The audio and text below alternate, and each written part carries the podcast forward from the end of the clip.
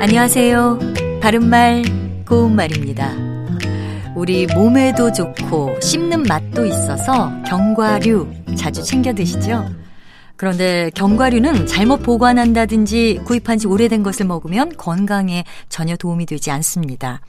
기름 성분이 있는 식품이 오래되면 이상한 냄새가 난다든지 먹을 수 없게 된 경험 있으실 텐데요. 이럴 때 호두의 경우라면 호두가 결었다 이렇게 표현합니다. 자, 그렇다면 이런 상태를 결은 호두라고 하면 좋을까요? 아니면 견 호두라고 할까요? 먼저 결은이 맞다면 동사의 기본형은 겼다이고요. 견이 맞는다면 결다가 기본형이 될 텐데 여러분은 어느 쪽이 맞는다고 생각하십니까?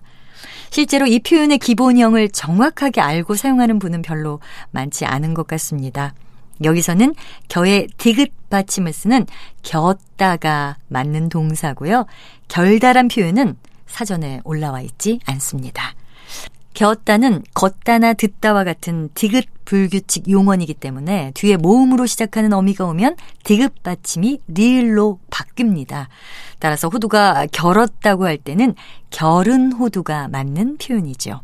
동사 겼다는 기름 따위가 흠씬 배다 또는 그렇게 하다란 뜻으로 어, 때에 겼고 기름의 결은 작업복 이렇게 표현할 수 있습니다. 바른말 고운말 아나운서 변희영이었습니다.